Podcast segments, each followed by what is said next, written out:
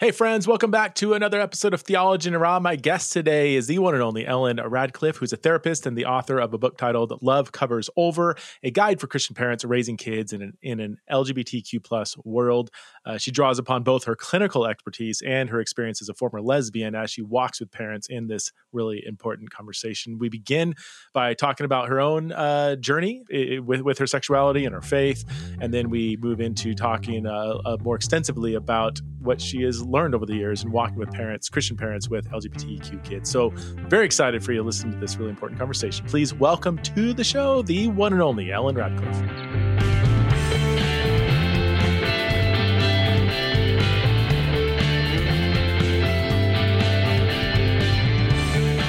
Ellen, welcome to Theology in the Raw. Thank you. Very excited to be here. Thanks for having me. Why don't you tell us a bit about your story? Um, I know that plays a role in your current the current work you do, and then we can uh, jump into that current work that you do. Yeah. Well, just a you know preemptive note here. Uh, I am a little bit sick. I do have two young kids that are walking petri dishes, so they've infected me with their latest virus. So if you hear a cough drop rolling around in my mouth, I apologize. That's what's happening. Um, but yeah, I am a preacher's kid. Grew up in church. I, I was really loved loved and well cared for growing up. There was nothing majorly tragic or traumatic in my childhood, but I did grow up with sort of this festering insecurity about my femininity. I grew up where I was more like my dad than I was like my mom. And so at such a young age, that was really confusing eh, for me and it really frustrated me. And so I dealt with that insecurity differently during my upbringing. I started with turning it inwardly on me, shaming myself for it. You know, you're disgusting, you're not good enough, you don't belong among women, things like that. And then forcing myself to study other women in the hopes of imitating them so that I could figure out how to belong among them. Um, but then as I got older, into my preteen and teenage years, I got really tired of that, of shaming myself in that way. And just, I went in kind of the opposite direction and convinced myself that those kinds of women, right? Women like my mom and and people, women like her, uh, they were weak and silly and frilly, and that I was superior to them. Uh, I think just because my heart couldn't take it anymore, you know, feeling inadequate and inferior in that way, and so um, I, I still felt you know this deep insecurity in my femininity even as i turned that animosity outward uh, but that it was kind of that insecurity that led me to looking for a sense of identity and belonging among women so much so that I had some really emotionally enmeshed same sex friendships in my teenage years. And so eventually, as they often do, especially with teenage girls, one of these friendships morphed into a same sex romantic and sexual relationship, which then springboarded me into the LGBTQ community. And I, did. I lived as a proud lesbian for a time uh, until I finally realized that everything I'd really been searching for my whole life up until that point a, a place to belong, a place to be, to be seen, known, and understood as I am, identity markers that were everlasting instead of fleeting. All of those things already existed for me, but they only existed in God. And so that's when I decided to become a Christian. And, and when I became a Christian, I still felt really insecure about my femininity. I felt like I partly belonged in God's kingdom, but I also felt that because of my attraction toward other women, I wasn't fully welcomed in God's kingdom. And that's when I found uh, the Strength in Weakness Ministries, which is a, a parachurch organization that seeks to bridge the gap between the LGBTQ community and God's church through education, awareness, and support. And so that really offered me an extra space to belong within God's kingdom, uh, a place, you know, that other people got it without me having to explain all of my experiences with words. They just got it. And so that was really healing to my wounded heart up until that point. So I was part of that ministry. Um, then I started helping out, volunteering. Now I still serve on a volunteer basis with that ministry as their chief operating officer. And uh, sort of alongside all of that, I got married, I got a master's in counseling, I had two kids. Now I uh, have my own therapy practice, but I also have a consultation business where I meet with people on all matters of faith, but sort of my specific area of focus are uh, matters that relate to sex, sexuality, and gender. And I would say that my main demographic for that business right now are Christian parents of mm. LGBTQ kids. So um, that's how I kind of got here to where I am today. What's on my plate now? Thank you for real, real, quick before we forget. Can you give us just some quick links to your various ministries? Because they're, I mean, I, am so shocked that I had not heard of Strength yeah. and Weakness. Yeah, I when you sent me the link originally, I checked it out. I'm like, this is amazing. This is an awesome ministry. I thought I knew like all the different ministries in the space that exist out there. So yeah, give, give us a few links to the various things you do, just in case people want to check them out. Then I got a bunch of questions. Yeah. So strength and weakness is strength in I N weakness. Sometimes people want to do strength and weakness. Strength in weakness.org. Uh, and so that is a great space to just learn about you know lgbtq topics how it relates to us in matters of faith. But also i think the coolest thing Strength in Weakness offers are support groups for their members as a member, you get lots of benefits, um, you know, devotional series and blog posts and all this kind of stuff. But the best part of it, I think, is you get access to these support groups with mm-hmm. either other Christian parents of LGBTQ children or other same sex attracted Christians. And you meet regularly and you kind of have this space to belong, that space where people just get it. So check that out, strengthinweakness.org. They also have a podcast, Home from Home. Uh, and uh, my consultation business is heartsetabove.com and uh, I have lots of resources on there as well. Yeah, awesome. Thank you. A, a, few questions about your journey, and just so my audience knows, you told me offline that there, there's no question off limits. You, you, share very openly about everything in your life. So if I ask a question that might sound kind of a little invasive to my audience, you've invited me to ask that question. So um, that's right. I, the way you tell your story with your own sexuality, it feels like. I mean, let me frame it as a question. Do you see within the nature nurture debate about what causes same sex sexuality, do you see a, a bit of blend in in your story? Because it sounds like you emphasize a bit of the nurture component that there was some life circumstances regarding your own femininity or you feeling like you were falling short of you know the femininity you saw that kind of led to um, becoming overly enmeshed with a friend and, and leading to a romantic, romantic relationship. How would you describe your own, yeah, the, the nature that nature nurture kind of debate in your own story. Yeah, I think for sure. I think with every characteristic, every experience that all of us have, there's a, an obvious blend of nature and nurture. I think for me, that's really apparent in my sexual attraction and my sexuality. I mean, you know, I think of it like a cup, right? So if I have this cup and it's maybe I was 80% full, that I would, you know, have this uh, outward characteristic of being attracted to other women. But there, maybe there was a 30%, uh, you know, empty space, and that was covered, you know, made up with all of these environmental factors that I experienced as a child. And some of those are big things like this insecurity in my femininity, growing up more so like my dad and that really mm-hmm. confusing me, feeling, you know, overly enmeshed with other women. And then of course, my first sexual experience was with another woman. And so that created a lot of neural circuitry that mm. reinforced that attraction in, in the future. But also little innocuous things make that up as well, right? You see a um, a commercial, a perfume commercial. Women, especially, have very uh, fluid uh, sexuality, right? We have a broad range of uh, potential to be attracted to different people and uh, both genders. And so, if a young girl, you know, if I saw a perfume commercial growing up with depicting another woman and I felt sexual arousal over that, something I have no control over, which wouldn't be out of the realm of possibility even for a heterosexual woman, that also could create neural circuitry that could reinforce um, that same sex sexual orientation and, you know, kind of fill up that cup to become an outward experience and characteristic. So, yeah, I definitely see both in there. And also, I'm an Enneagram 8 that grew up in the South, right? So, all the more, I just felt so out of place growing up. And the LGBTQ community, of course, this was a different time that I grew up in, but even then was really great at acceptance, right? This was a place where you could come and feel like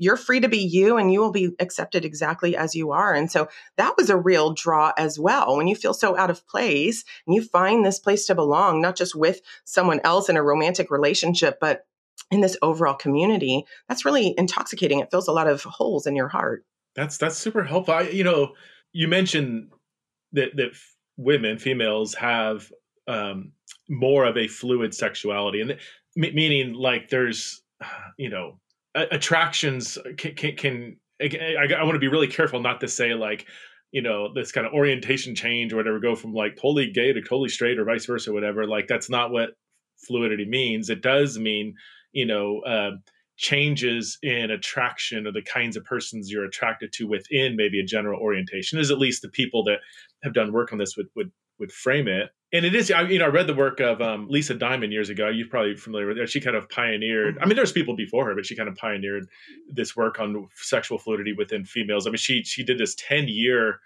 longitudinal study where she followed the lives of 100 women who did not identify as straight. Um, some might have identified as lesbian, some, you know, bisexual, some just no identity, but just I know I'm not fully straight. And over the 10 year period, I mean, you know this. I'm, I'm speaking to the choir here, but for my audience, it was yeah. really she and, and she's a lesbian, not, not uh, bisexual, just full on lesbian. You know, like that. You know, so she would say, I don't really have a fluid. I don't experience much fluidity in my sexuality. Um, I've only been exclusively attracted to women. But she was kind of blown away that over a period of ten years, how many shifts and changes in sexual relationships, exploration, attraction, um, identities. I think it was something like less than 5% of the women identified the same exact way over a period of 10 years. Like every time she'd check in every, t- every two years, um, somebody was like, you know, lesbian, lesbian. Then all of a sudden, I think I'm bisexual because I had a one night stand with the dude and I liked it. So, and then, you know, then had a bad experience about, you know, but just a lot of shifts and changes. Um, there's a long way for me to ask you because I, I, you know, here I am, a guy looking on from the outside, trying to study the research on you know female sexuality. When you, I guess, when you started studying that, did that make sense to you as a woman who maybe had similar experiences? And in your counseling, do you do you see that also with with women as well? Like, have you seen that verified anecdotally? I guess is my question. Yes, absolutely. Well, um, I'll say first of all, you had Lisa Diamond on this podcast yeah. a while ago, and I totally had a fangirl moment because yes, I mean I've read so much of her research, and she's just such a pioneer in you know understanding female sexuality. And so, absolutely, when I read some of her research and ancillary research that's related, it was cathartic in a way mm. to say, oh, there's some words to what I have had such a difficult time explaining to other people about my own sexuality because, yeah, I experience attraction toward women, but I also feel some attraction toward my husband. I don't know how it compares to the attraction that heterosexually attracted women feel to their husbands, uh, but I do feel some attraction to my husband. Now, I have known my husband since I was five years old, and mm-hmm. I never, not once, felt attracted to him until we were well into our dating relationship and had established this deep emotional bond. So I think for me and a lot of women that I've worked with, this attract sexual, romantic, physical attraction is often fueled by this emotional connection and emotional safety. And so, yeah, I've seen that a lot in the counseling that I do with women. In fact, a question that I get a lot in counseling from women who are trying to figure out their own sexuality is Am I same sex attracted? right? That sounds so funny, but they don't know. And I think it's because of this fluidity that exists, especially, I think it exists for men as well, but it exists more so for women, where, you know, they can experience attraction toward another woman but they can also experience attraction toward men i think also for me and a lot of people i've worked with that attraction, I call it emotional attraction, it's usually born from something like admiration or jealousy, right? Is what I've seen when I work with people is that, oh, I really like this aspect of her. I want to be like that. That that's uh, yeah. When I talk to other girls, you know, and this is you know I don't just go around talking to people in the street. Hey, what, tell me right. about your sexual. Um, but you know, over, over, the years and the work that I do, you know, you hear stories and stories and stories. You know, and, and um, some f- females that have very similar stories as as you do and, and, would describe their own sexuality in a similar way you know they, they, they would describe you know um, attraction being being this complex kind of hard to define non-airtight category you know you have sexual attraction you have emotional attraction you have maybe romantic attraction that's not necessarily sexual or, or you, you mentioned and this is something i've heard from several people almost like you know this admiration or jealousy and especially as a teenage girl going through puberty which is it's hard. I mean, guys go through puberty and it's tough, but you know, I've, I've got three daughters, and I, you know, again, talking to many women uh, in this area, and going through puberty can be. I don't like to use the word traumatic loosely, but it, it can be small t traumatic. You know, like it can be really difficult on so many levels. Going through a period, and your your body's developing, and and it's uncomfortable, and people all of a sudden now you get the male gaze, and that makes you feel so. All, all that to say, some like especially for your, post-pubescent females going through puberty have gone through puberty there can there can be this almost admiration this spark of like emotional like oh you know you're in the locker room and you see a girl take off her shirt and like wow her boobs look better than mine or i wish and then you feel this emotionally positive response and especially in our culture today you can be trained to interpret that just through the sexual lens well if you feel any kind of positive response from somebody of the same sex through their sexual body then wow you must be a lesbian or at least bisexual or something, and, and you know the identity labels start flying at you, um, is what I'm describing. So I, I, I I'm looking on from the outside here. Is, is the way I'm describing that, and I'm just kind of relating. Is that would you say yeah that that that's a common experience? And and I, my my, my kind of follow up question is how do you feel about the the kind of like pressure that so many young people feel to find their who are you sexual find your sexual identity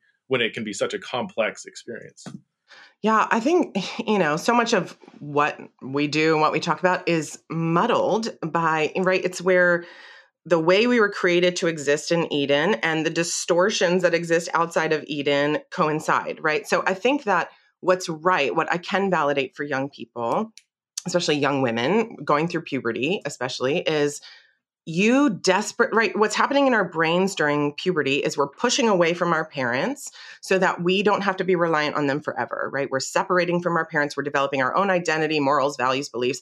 That is a good thing. It's a scary tumultuous thing in, ho- in homes for teenagers and especially their parents. But it's a good thing because one day your children will need to survive without you, right? And so it's a good thing to separate. But that's really scary for children as well to kind of feel like, okay, I got to figure out who I am. And so what I have found for young people is that they are desperate. I remember feeling this. I was desperate to piece together my identity. And my sexual identity was a big part of that, but it was this overall identity so when I said about Eden, I think if we were rooted in the truth of Eden, if we lived in a world that was congruent with how we were created, we would get all of our identity and worth and value and belonging from God, from our identity in Him. But because we don't live in Eden, and our brains aren't formed enough to fully understand all of the distortions that exist in not living in Eden, as teenagers, we just don't have the wherewithal to say, oh, I know my identity exists completely, fully, 100% in God. And all of these earthly identifiers are things that I can engage in or not, that I can enjoy or not, but it doesn't have to make up the core of who I am. And so that's what I felt growing up is who am I? And I remember, you know, being in class thinking, I am so and so's daughter. I am so and so's friend. I'm a fan of this band, right? Or these brand of jeans. And so all of those things made up who I was. That was so exhausting, especially when I wasn't friends with someone all of a sudden. And then I had to re piece together my identity. And it was sort of from that desperation of who am I? Where do I belong? That I overly fused with some friends and had this emotionally enmeshed idolatrous relationship. And that's what I mm. see for a lot of young people now as well. They're pulling away from their parents. They don't have the wherewithal to turn to God for their identity just yet. So they're turning to their peers which is good and natural in some sense, but they're overly fusing with their peers because they don't have healthy connections elsewhere. Hmm. And, uh, you know, it's blurring the lines. Emotional boundaries and physical boundaries are starting to blur, and then it turns into a sexual re- relationship. Do you see that? Do you see that happening more often now than than ten years ago? It just seemed it, no. It, oh, you, you would say that was this always been the case. Well, no, actually, I would say I saw that happening more about 10 years ago. Ah, okay. What I see happening more now is uh, any it's more gender related okay. right if you are attracted to women you must be a man so you need to identify as trans right like now there you don't see many lesbians anymore or people who are bisexual you just see it more manifested in their gender identity wow um, I, I, anecdotally um, i definitely see that for um yeah, and I know it's it's well, used to, I mean, it, for some in some circles, it's politically incorrect to say. I think now the overwhelming majority kind of acknowledge it, whether they say it out loud or not, that there is some social influence at work here. You know, when I go speak in Seattle, and you know, every other Christian parent I talk to has three or four kids that identify as you know again yeah not lesbian usually it's a it's a it's a different gender identity or or some fluid category pansexual um you know maybe bisexual bisexual bisexual is a little old school. Pansexual is kind of what younger people are, are more prone to identify. And then when you know you know the, i get questions from the youth group like hey it's almost like how can we reach the straight kids? You know because it's like the overwhelming majority they're in their in the youth group you know you know identifying it's like okay what's well, you know seattle area is very progressive environment. You know um, then when i go to like kansas or something it's like it's kind of the opposite, you know, like there still is this profound shame in in the culture and in the church surround you know surrounding um you know being lgbtq plus whatever um so you can't i don't know it, it it seems fairly obvious that social influence is at work on some level.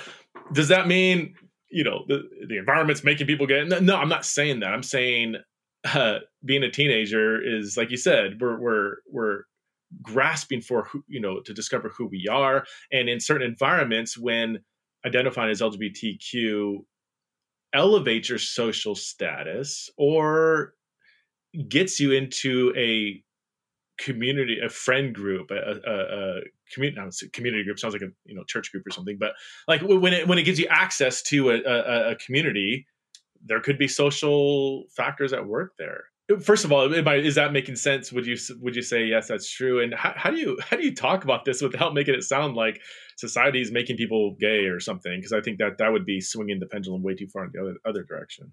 I think i just try to validate what i can right? Like oh you want a place to belong. That makes sense. You were created to belong somewhere. You were cre- right you think you find so much belonging in the lgbtq community or in your family or in your friend group and that belonging is great. I'm sure that fills so many needs for you but let me tell you about a place where you can belong that fulfills that hole in your heart completely, right? So I think in I think so many people, right, we want to turn it into the in us versus them. They're ridiculous yeah. because they go and look for their identity and fulfillment in the LGBTQ community or their sexual or gender identity or or wherever else.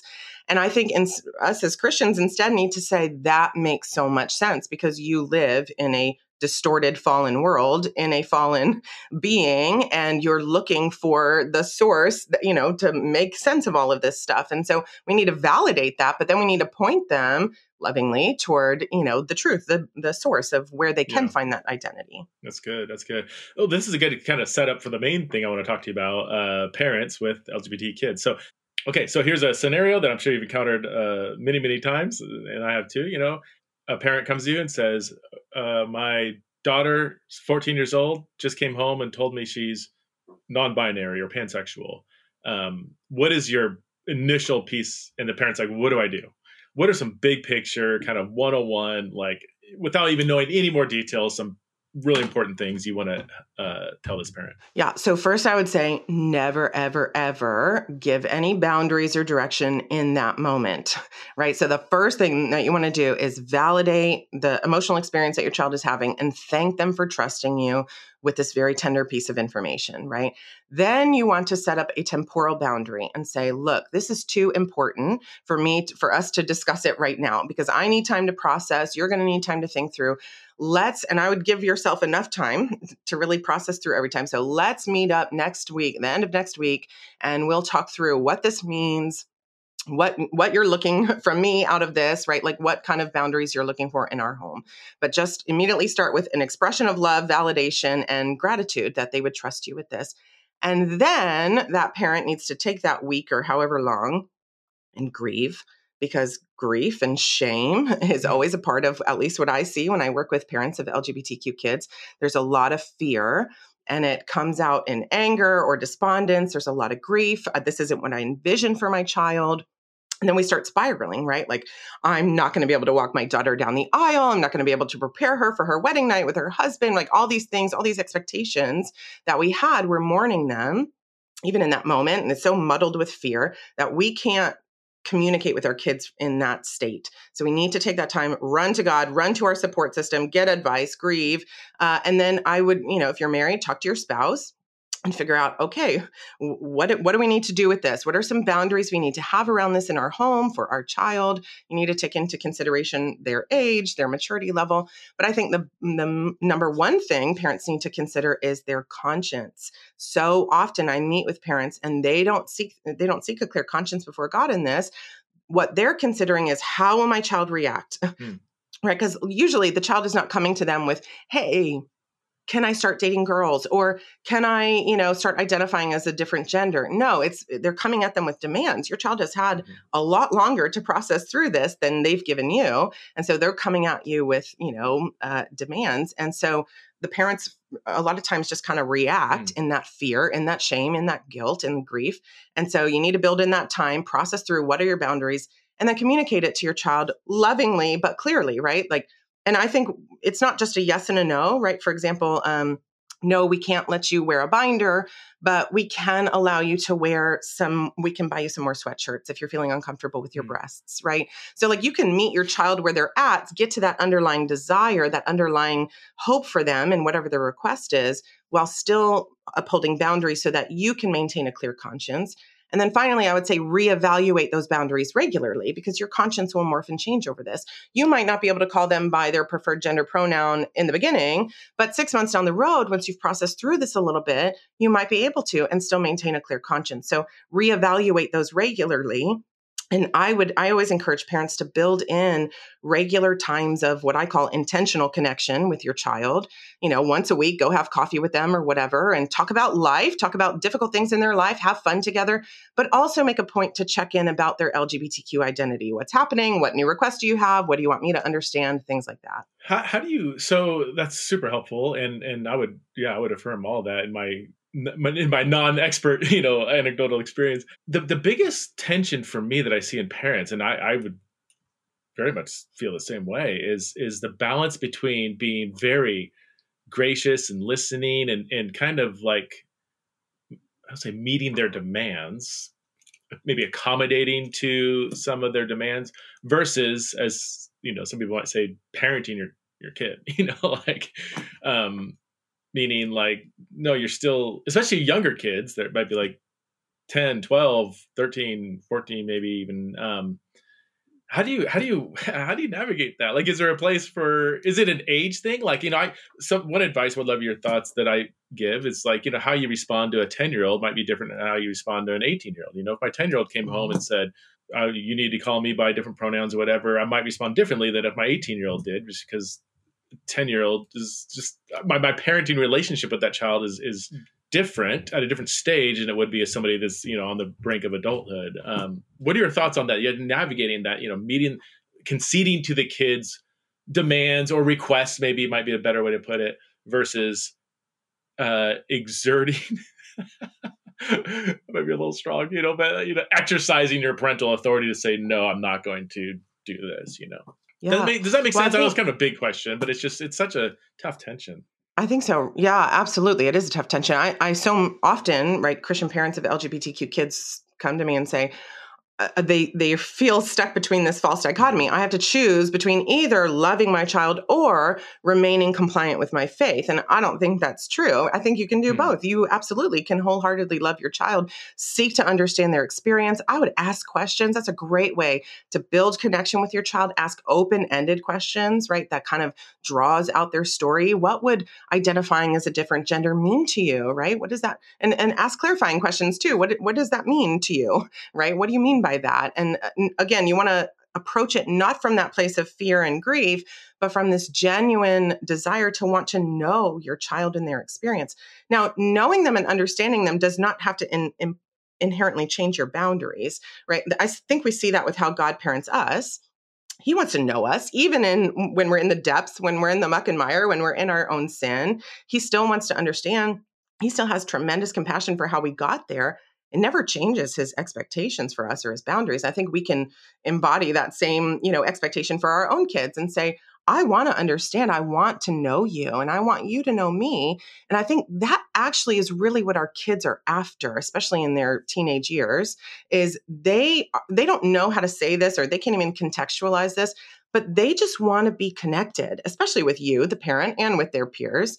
And genuine connection doesn't happen from just acquiescing to their demands out of fear of how res- they will respond, right? Genuine connection comes from I've wrestled through this is what my conscience will allow.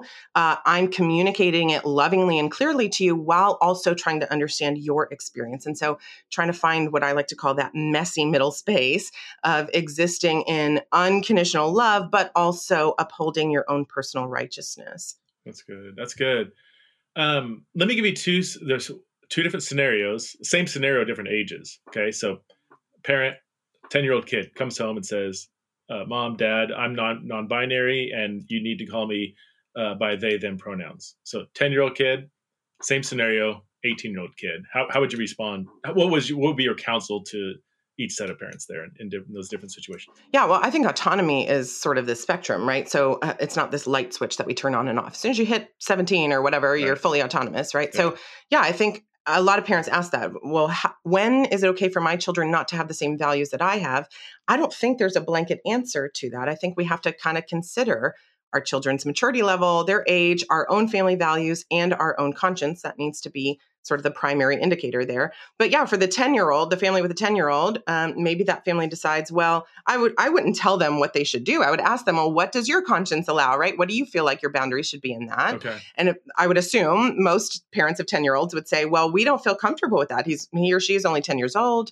We're, we're not okay with that. And so probably they might say something to that child like, sweetie, we love you. We get it. We want to understand further. Uh, we're going to set up built in times every week for us to talk about all parts of life, but especially this. We're going to check in about this weekly so we can better understand you and you can better understand where we're coming from. But as of now, we think you're too young to make this decision for yourself. And you still need to abide by our family boundary of remaining within the gender that God created you to be.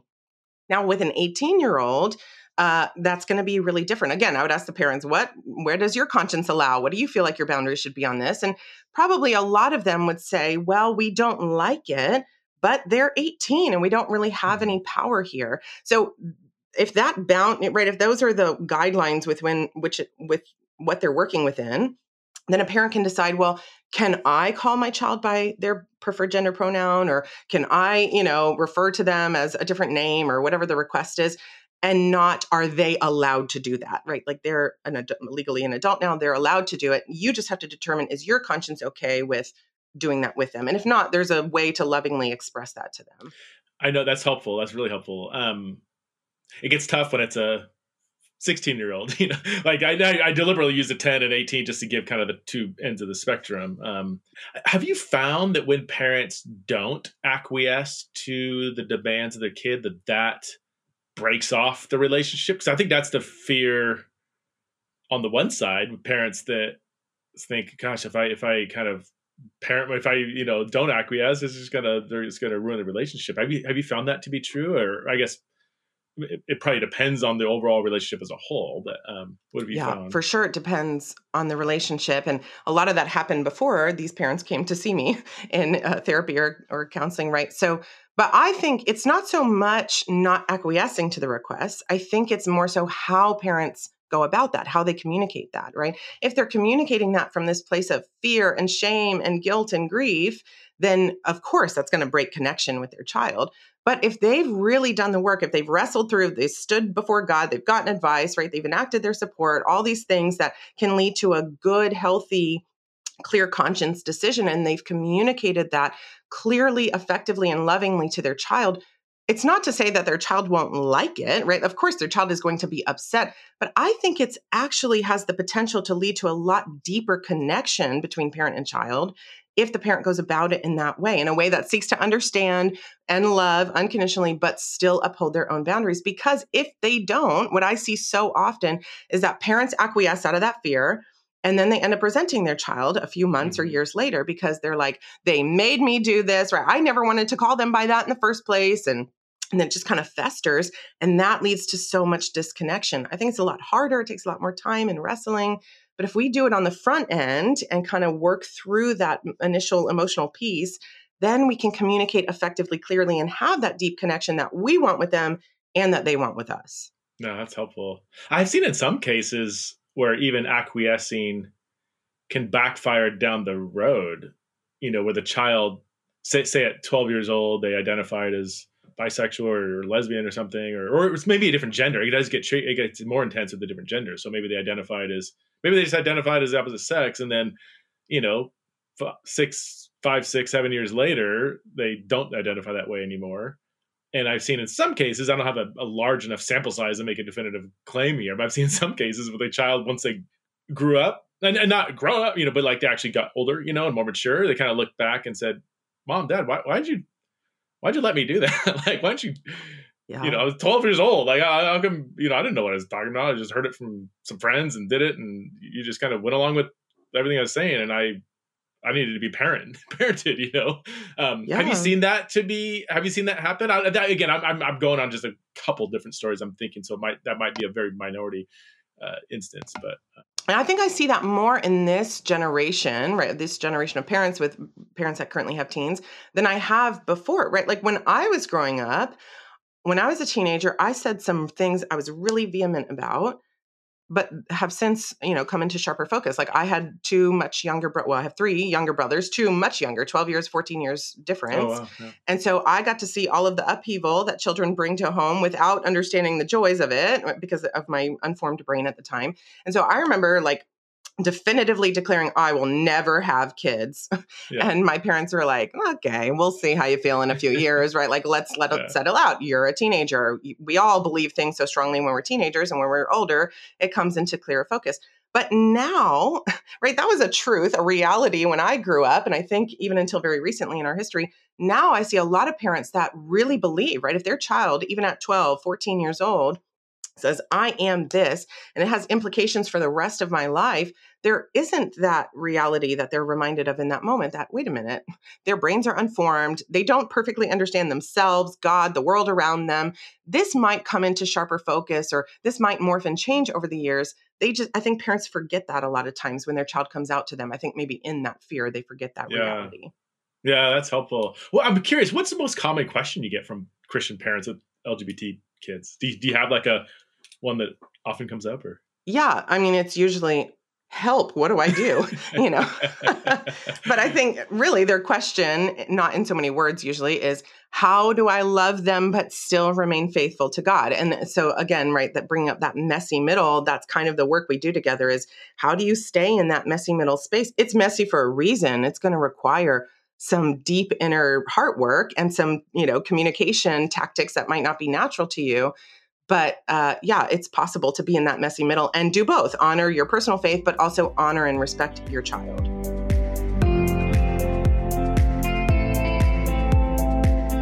Hey, friends, the Exiles in Babylon conference is right around the corner, April 18th through the 20th in Boise, Idaho. All the information is at theologyintheraw.com. If you do want to attend live, and I would highly recommend if you can afford it, if you have the time to come out to Boise, Idaho, attend the conference live. Space is filling up, so you want to register ASAP. We are tackling loads of really important and very controversial topics. We're talking about deconstruction and the gospel. We're we're, we're going to hear from people who have had a journey journey of deconstruction, tell us why they did so. We're, we're going to hear from women talking about women power and abuse in the church. We're go, going to talk about LGBTQ people and the church. We're talking about different Christian views uh, of politics. Uh, that should be loads of fun, if not really intense. And we just added a very important pre conference symposium on the theology and politics of Israel Palestine and we're going to have different viewpoints represented. Various discussions are going to be engaged in with that really important conversation. So come to Boise. You can ask questions, you can engage the speakers, engage other people who are at the conference. It is loads of fun. It really is, I would say, the highlight of my year. So again, April 18th to the 20th, Boise, Idaho. Check out all the information at theologyintheraw.com. Do you get parents that um, they want to tell their kid, maybe they have told their kid, like, oh, you'll grow out of this. Mom, dad, you know, 13 year old kid, I'm non binary. And, and, maybe they will, you know, but like, do, do, parents want to jump in and roll their eyes and say, like, talk, you know, come back in a few years and see if you still identify? Do, do that kind of snarky cynicism that they usually absorb from kind of like whatever political news channel they're listening to. yeah.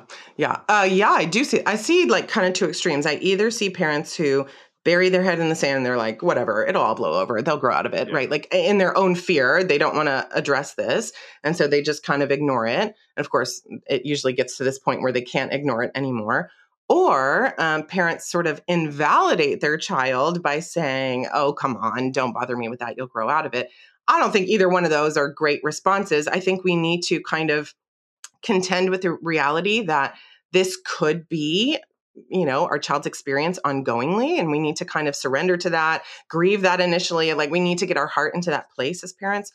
But i think we also need to keep the truth in mind that they are teenagers and they their brains aren't fully formed and there's a lot of things happening chemically in their brain right now that this could change in the future. So again like holding that tension in that balance of they, they they could grow out of this if that's the you know terminology Yeah. you want to use i would never say that to your child right but Yeah. if that's what you want to think of it as that, that this could not be a reality for them forever but also i need to kind of do that surrender work now so that if it is a reality for them ongoingly i'm not blindsided by you know having to process through this uh, later down the road it gets tricky. Like when I talk to parents, sometimes I, I'll tell them things that I'm like, you know, I'll help explain maybe the situation a little bit, and then I'll say, but don't tell your kid that, you know, like because it. I mean, uh, just statistically, and yeah, the phrase "grow out of it" probably is probably something, you know, um, statistically, there's a you know massive increase in, in younger people, especially females,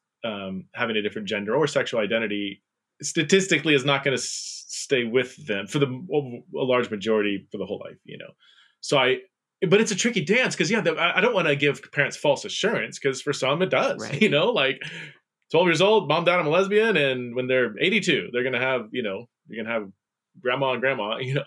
Um, right but not you know if you take how many teenagers especially females are identifying as something other than straight whatever female um it's really high like higher than it's ever been and just you know a decent percentage will not identify the same way how, how do you give like how do you not give parents false assurance um while helping them to not freak out Yeah, I totally get that. And I think upholding that tension, right, illuminating that tension, that balanced tension for them is sometimes really relieving, even for parents. I had a parent of a probably 10 year old come once and she was like, My son, he's starting to wear women's clothing. He wants to wear my clothes. He's becoming more and more, uh, you know, uh, identifying more with like a feminine expression.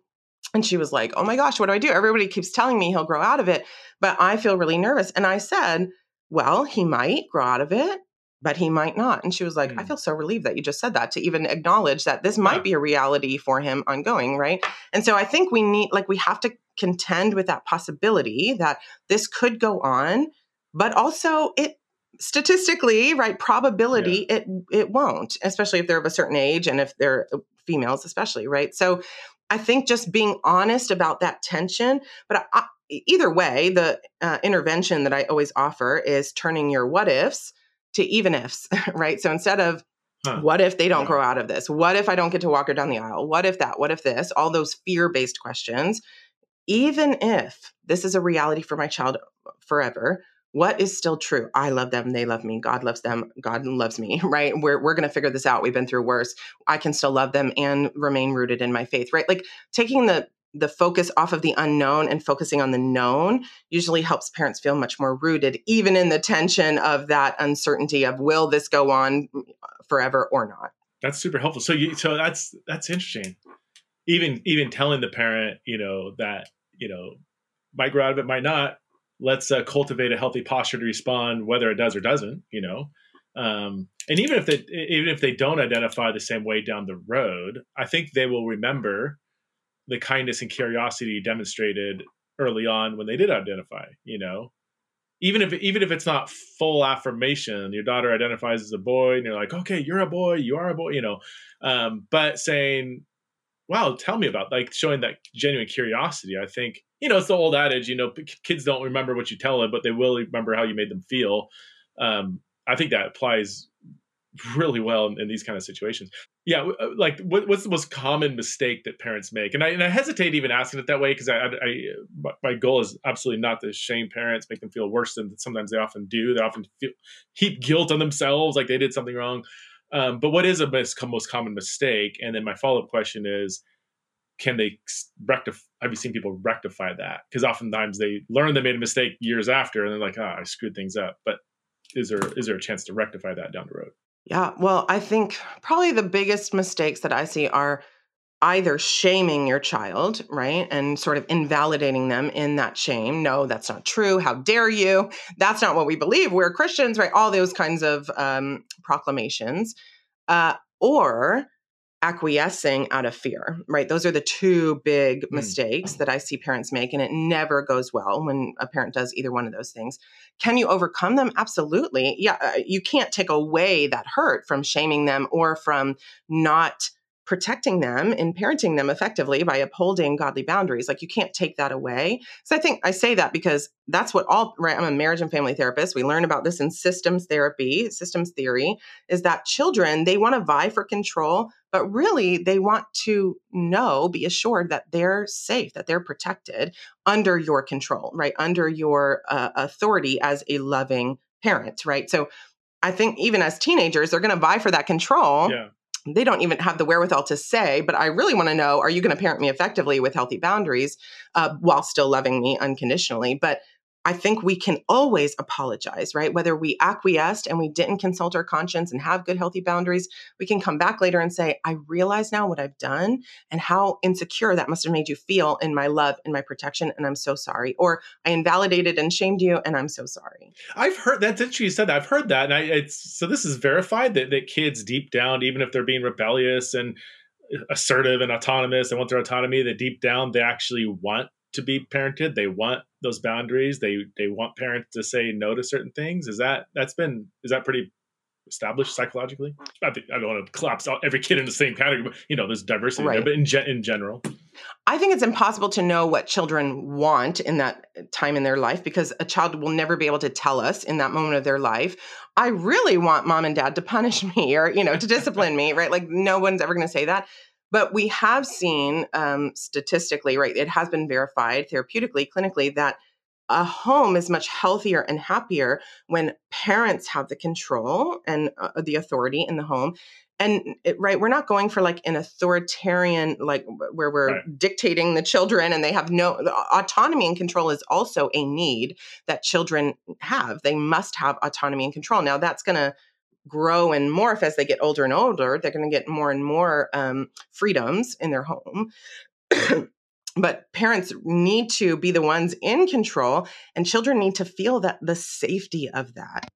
I expect, I, I, I, yeah, again, anecdotally, uh, I, I see that in, in, in my own kids. You know, when they when they it seems like they want their independence, and, and my kids definitely love love the you know uh, they're they're they're very driven and and, and they they like independence. Um, but yeah, I've seen it over and over that they there is a safety they feel when my wife and I do uh, have and uphold uh, boundaries. You know, there there are certain things we say no, you can't do that. No, you can't go there. No, you can't date that person or whatever. You know, um, I, I'm I'm curious your opinion. Um, or what advice do you get the parents with some of these kind of like more invasive requests slash demands that the kid might have? You mentioned binders breast binders you know?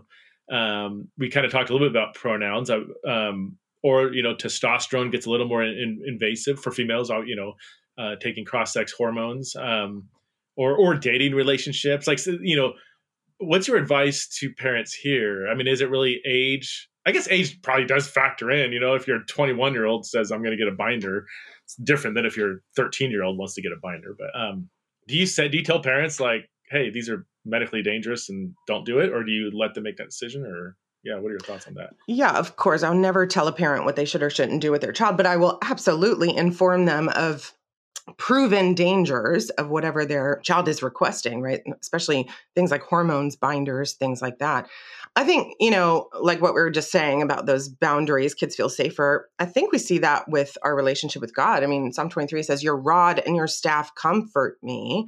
Mm. A rod and a staff, as I understand it, were instruments of discipline, of boundary to you know keep the sheep where they ought to be right and so they weren't uh, always used in a comforting manner but it says those boundary lines comfort me right those instruments of discipline and so i think we can as Christian parents kind of take up that mantle, we're not going to do it perfectly. And we need to like sink into the humility of that, that we need help to be the best parents we can be for our kids. We're never going to do it perfectly. We need to be quick to apologize when we do mess up and don't represent God's love perfectly. But we do need to kind of stand in the gap as this mm-hmm. God's appointed stewards in our children's lives. I do think we'll have to account for what we did or didn't do to protect our children, to orient their hearts toward God. Uh, and, you know, we'll be made to answer for that as God's stewards in our children's life. And so when our child asks sort of this more like, uh, like you said, invasive or, you know, yeah, uh, scary request, right, of binder or something like that, um, I think what we can do is I always encourage parents to find the underlying desire. Usually, when we find the underlying desire, we can tie it to something that makes a lot of sense through the lens of God, right? So, for example, I had this mom say, My daughter wants to uh, wear a binder and go on hormones and uh, identify as a male and all this kind of stuff.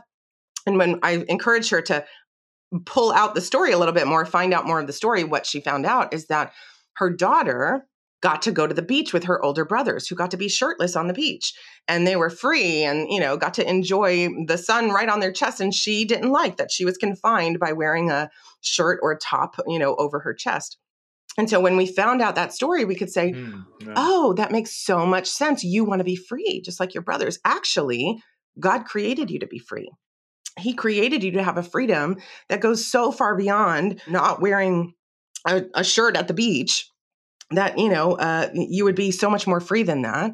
Uh, but because we live in a fallen world this is the reality that we live in and so our family value is that you won't be able to do hormones you won't be able to wear a binder uh, but you know we can talk about what we can do within that realm to make you feel a little bit more comfortable but most importantly we can validate your underlying desire to be free and show you how God meets that desire and how you don't need this earthly intervention to fulfill that desire. Yeah, your description of that scenario kind of triggered a thought, something I've seen in, in other scenarios. Like, it seems, well, yeah, it's, it's a genuine question. I, I do have opinions on my own question here, but I'd love your thoughts. But with at least some, maybe many younger uh, females who don't want to identify as female any longer, looking on from the outside, it feels like they're they're they're it feels almost like there's some underlying misogyny, internalized misogyny there.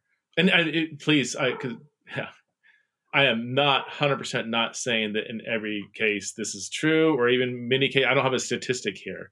Um, I, I do I, I do have several stories where this is absolutely true. So it does it is a thing.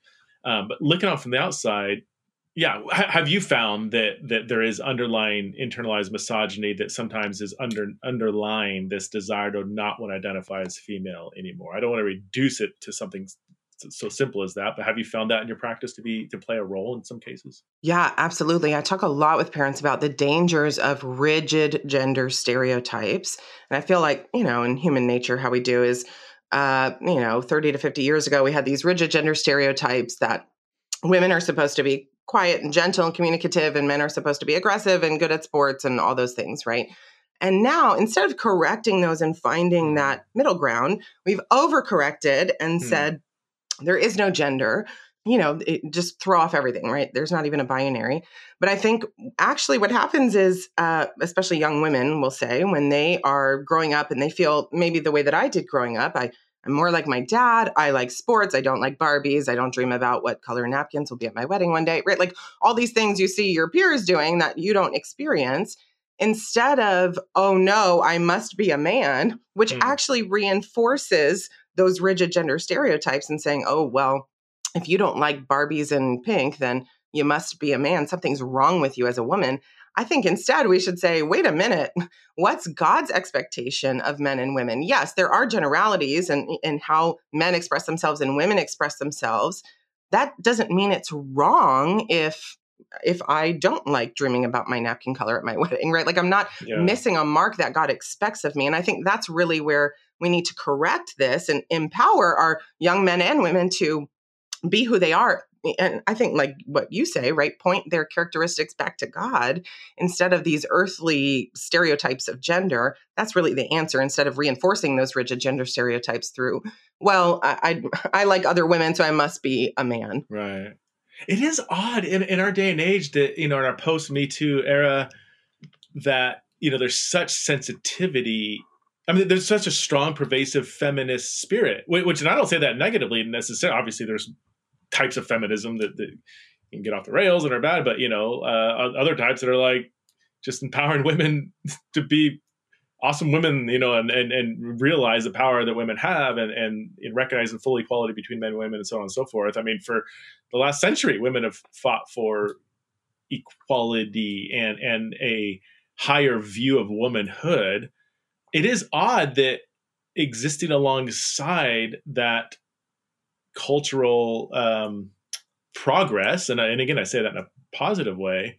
There's this very really almost like subtle really negative women that kind of exists alongside that. and sometimes you'll see people yeah. that that they they try to affirm both. Uh, no, I'm a feminist, and then they'll have this view of gender that's like that sounds very patriarchal. Like if a woman is not super feminine, then now you redefine her existence as a woman. You know, rather than acknowledging like yes, that's part of the expansive, generous view of womanhood that we've been fighting for for hundred years. How, I mean, how do you how do you help people see that disconnect. Have you had success in that area? If that, if that again, if that makes sense, I know my questions are long winded. Yeah, well, I think mo- I don't really meet with a lot of people that experience. I do occasionally, but most of the times, teenagers, especially young people who are mm-hmm. experiencing this and contending with that, right? Like, hey, I experienced this, which isn't like most women, so I must be a trans man, right?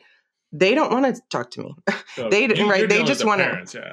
I'm dealing with the parents, yeah, or the Christians who are trying to, you know, put their identity in God rather than their gender, their sexual orientation. Yeah. Okay. Yeah. But I think you're right. I see that, right? People, yeah, sort of degrading femininity or womanhood when they're really seeking to stand up for it, and it the, the it just doesn't match up. It's very mind boggling. I'm seeing. I mean, it, it, on social media, at least, I'm seeing more and more people recognize it. But social media is such a warped view of reality. So I don't know if you know on the ground if it's if if people are kind of recognizing the what I would say is a I mean a, an ideological contradiction. And in and again in in in some cases there there was a study done. I cite this in my book Embodied. It wasn't a peer reviewed study, so I don't I don't hold it up as authoritative. It's just like an online survey of of women females who experience gender dysphoria, and one of the questions was. And it was a survey of over like 250 women who experienced gender dysphoria. And one of the questions was, what are some practical things you can do to help mitigate, reduce the dysphoria? And the number one response, I think it was like over 80% said dealing with underlying misogyny. That this, yeah. this, you know, whether it was, yeah, just, just, I, I, I, you know, whether it's in the home or my environment, whatever, there's just profound negative view of womanhood. Maybe it was a dad that just was misogynistic and pounded that into you, or, or a mom or a parent, or maybe some kind of environmental factor. But they just have this really negative sense, negative view of womanhood, and that when they looked down at their body and saw womanhood, you know, etched in their you know body, um, it produced this dysphoric feeling. And, and dealing with this misogyny, you know, was was was relieving. Um, yeah. yeah, I wish there was a maybe maybe there has been a peer reviewed study done on that since then. I just yeah. I was gonna say a lot of times I think it's even subtle, right? We don't have yeah. to grow up with this super misogynistic dad. I've even I still struggle in my insecurity my femininity, but not in the same way that I once did. I think I understand it much more. My identity is in God, and He created me to be a certain way that images Him very specifically, not other women, right? But even still, I have felt like, wait a minute, you know, I've I've for example gone to churches and spoken and I've gotten off stage and someone, people have said things like, um, wow, I don't know if you realize how powerful what you just said was. I'm like, why wouldn't I realize? like, do you think that I'm just uh, saying stuff with no basis? Like, have I, I haven't done my homework here? Or like one time I got finished with this Q&A, it was like a joint Q&A and I got off stage and somebody was like, that was great. Don't be insecure. That was great. Don't be insecure. He said like four times. And then we finally got to where we're going. And I was like, Why do I seem insecure to you? Like, am I giving that off? Right. So, like, I don't even think all the time it has to be this like really machismo dad or uh, brother or friend. Sometimes very sad. It just kind of exists in our yeah. culture. I don't it, think people mean it that way, but it kind of comes across that way.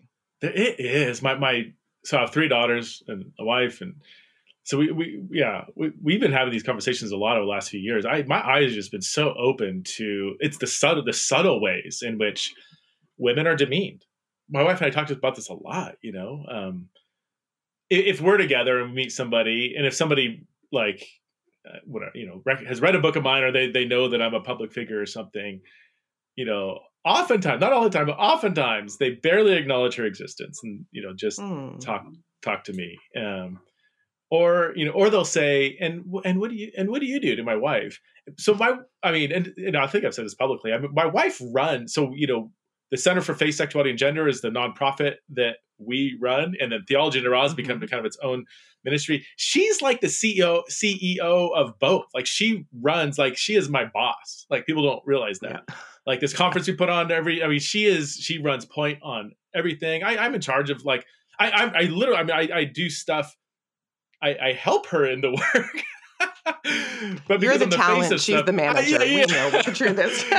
all, it's funny. All my, um, you know, I, I, I travel and speak quite a bit, and um, all my, this has as of like four years ago, she makes the decision on all that. Like I haven't she'll hand me a manila envelope saying, "All right, you're going to Texas next." Like this, literally, like this week I'm going to Texas, you know, and next week you're in South Carolina. Like I, I, there's sometimes when she'll say, "Hey, do you want to do?" I, I would say no. I, she consults with me most cases. Some cases she she doesn't. She knows enough. Like, nah, I think this would be you know really good, and I love it. I. I like I really don't yeah. like that kind of world of how to degree and this and that and you know what am I so when people turn and, and you know, she's kind of forced to say, well, you know, I, I help, you know, and she so doesn't need the spotlight. So she'll say like, well, yeah, you know, I, I help, you know, run, run the ministry with, with Preston and people just assume like it's me running it. And she, then they'll turn right back to me and like ask me questions about running the ministry. And she's kind of like, cool. yeah, I don't know. yeah. But, you know, and my daughters tell me stories about just,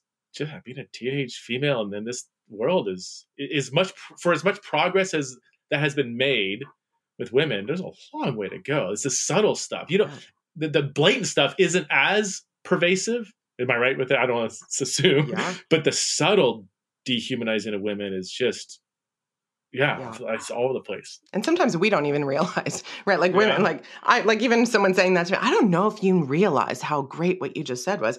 I was like, oh, thanks. And then a few days later, I was like, wait a minute, why wouldn't I realize? You know, like I think it just kind of yeah. we don't even understand it in the moment until we look back and reflect, and we're like, wait a minute, that was kind of what does that even mean? You know, you, you know where it's actually pervasive, and it's it's so bad that it's funny that's it's more bad than funny. Is that uh like theology, like conservative evangelical theology conferences, so like the Evangelical mm-hmm. Theological Society conference?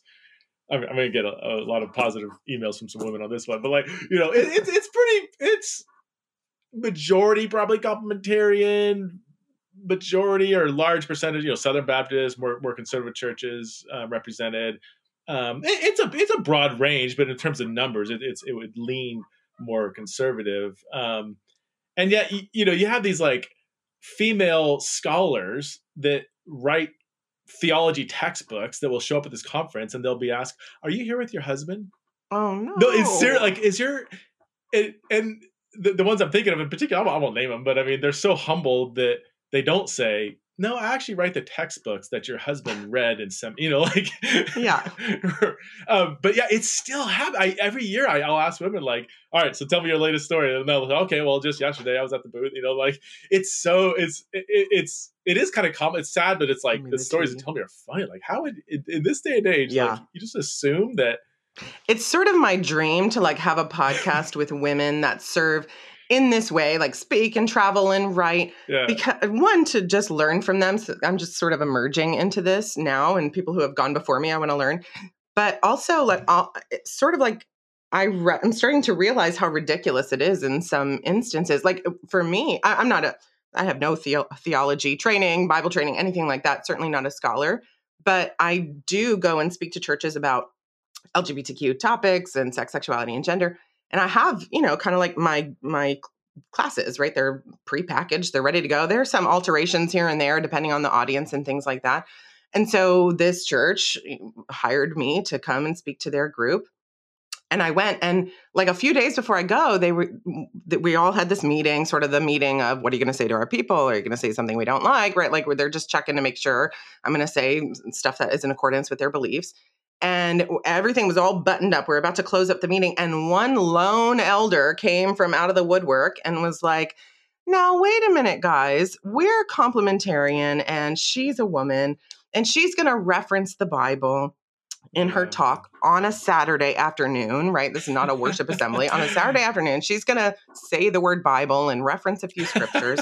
and uh, do we feel okay about that? I don't know. And I could tell like everybody was like, yeah, I don't think it's a problem. But because he was like the, you know, an important elder, but he was like, oh, okay, maybe not. So I had to go there, give half of my talk, step to the side while a man got up and gave my words, my slides on what the Bible says about gender. I think it was gender.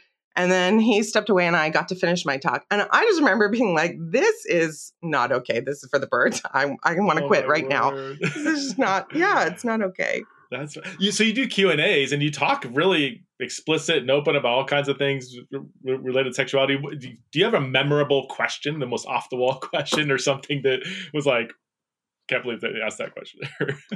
I do, but I don't know why. I don't know why it hit me so much. But someone once asked in a very conservative Christian Christian context. so you were the butch one, right, in your uh, relationship? And I just I was like I felt endeared somewhat because I was like, thank you for feeling safe enough to ask me that. But also like I'm a little surprised that you would ask that, right? So I uh, were you wearing like a biker jacket or something? Did you have your head shaved? I don't know. I don't know what. But I will say I my uh, former lesbian card does get me out of some uncomfortable situations sometimes when I do go speak, like especially uh, women's dress shoes are the worst things ever invented, right? They're so uncomfortable. I have like foot problems. So at one time, at one point, I was like, "Oh no, I'm going to wear tennis shoes. They're going to think I'm unprofessional and being disrespectful." And then I thought, "Wait a minute, I'm a former lesbian. They'll probably just be like, "Oh yeah, former lesbian. That tracks, right?" So that I can appreciate. yeah. Do you, so you don't identify that way anymore, but would say you still experience same sex attraction. And is there, um, what are your thoughts on identify? Identities, I guess. Is that just kind of for you? You don't feel like that fits, or do you have a stronger opinion on people, Christians who identify as gay or lesbian?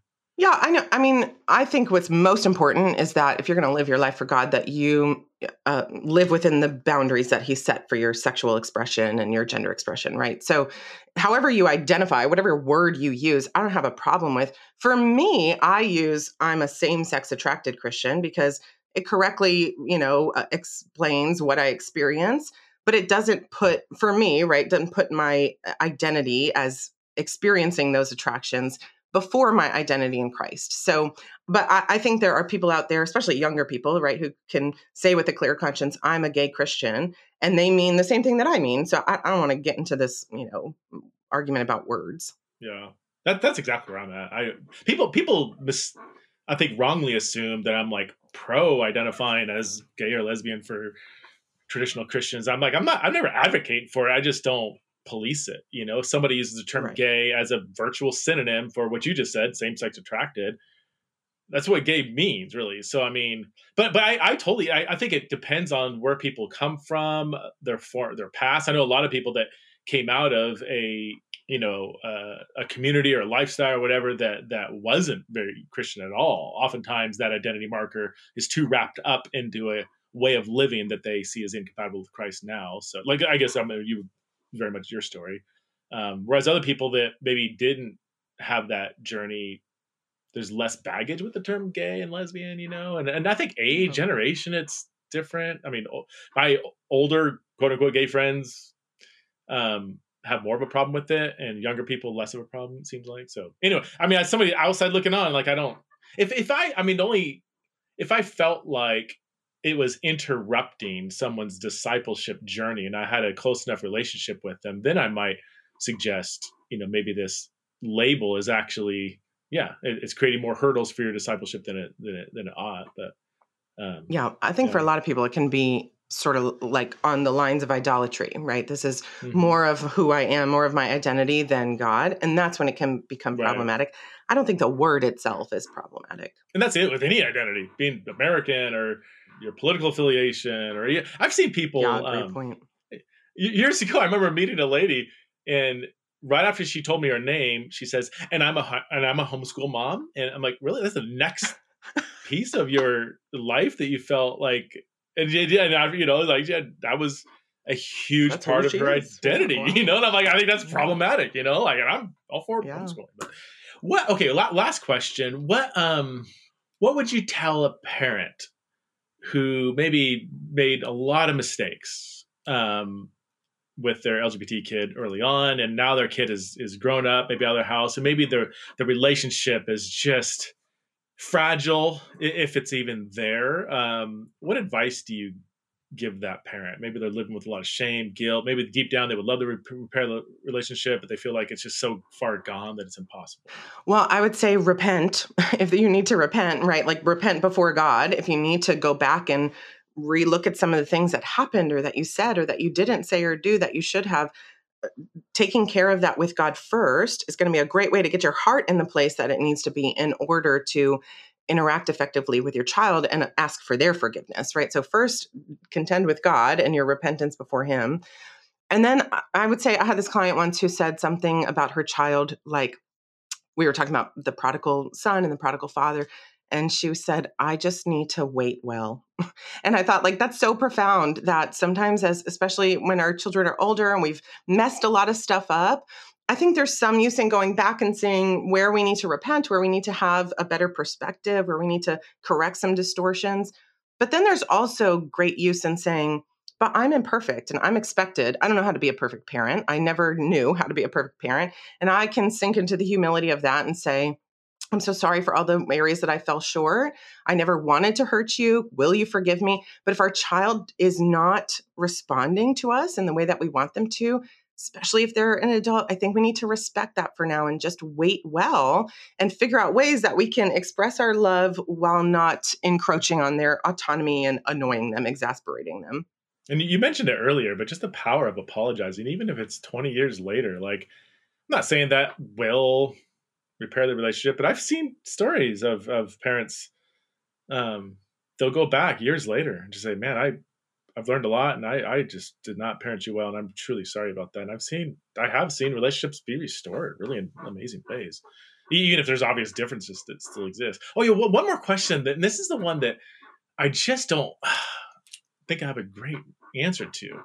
Um, it's the parent that has a kid. I'm thinking of a few people I know in particular, and, talking to many other people that I just meet at conferences and stuff. That you know they have that kid that is demanding 100% agreement, affirmation, even belief. Not you know. Mm. Call me by my pronouns and name, or else I'm gone. But you need to also believe everything I believe right. about who I am, and anything short of that they're just like those are the demands if you can't meet that then i am gone it's so scary I, it's just like man I, I first of all i feel sad for the kid because that's just not that's not reality you can't just ex- go through life and expect and surround yourself with only people that 100% agree with like that's just you're that's a that's a miserable life waiting ahead for the kid and I want to tell them that, but I, that, you know, what's that gonna, you know, that's not gonna get through. I don't think. But what do you, what do you tell that parent that has a kid that's just like, one hundred percent, their kid is one hundred percent agreement. Otherwise, I'm gone. You're a toxic parent if you don't one hundred percent affirm everything I believe about myself. Yeah, well, I think, you know, in the same way that you would respond to most requests, even though this is one is a little bit more vehement, right? Uh, thank them for trusting you with this information, validate their emotional experience that they're going through. But I think sort of the overarching response, the heart level response is I love you too much to lie to you or to not be authentic in what I'm feeling about this, right? Like we as parents don't need to put our feelings above our children's feelings. In fact, we need to process through our feelings with God and with other people besides our children so that when we come to our children, we can say, let me understand your feelings, your experience, and then let me set the boundary for how you're able to move about that in our home, right? Since, since you're under my care. Um, and so when we don't do that, that's actually very unsafe for our kids. They feel it, we feel it, we feel disconnected from them. So it's sort of the heart level is I love you too much to not be honest with you. And my, I have younger kids, but my um, kind of tagline to them is always you don't have to like it. You don't have to agree. You don't even have to understand, but you do need to obey and you need to obey respectfully. And I think if our kids are living in our home, that can be our very loving uh, prompt that you know we're not asking that they understand it like we do that they agree with us or that they like it.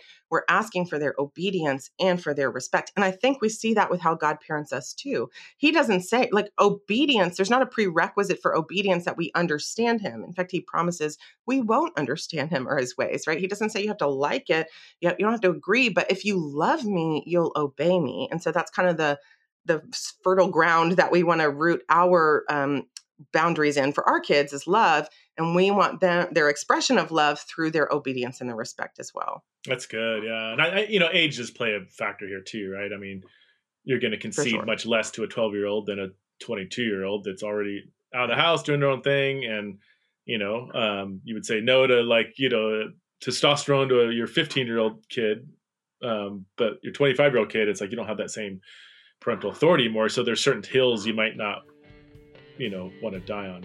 Ellen, I've taken you uh, more than an hour. I can't thank you enough for sharing your wisdom with us. Um, I don't know how much I owe you for this free uh, hour long session. I'll build. I'll build the boss. Your wife. Yeah, yeah. Build a build a boss. Thanks so much for the work you're doing. And again, I'd highly encourage people to check out the, the links that you gave earlier, and, and we hopefully we'll put them in the show notes if, if I remember. Uh, th- thanks for being on Theology Raw. Thanks so much for having me, Preston.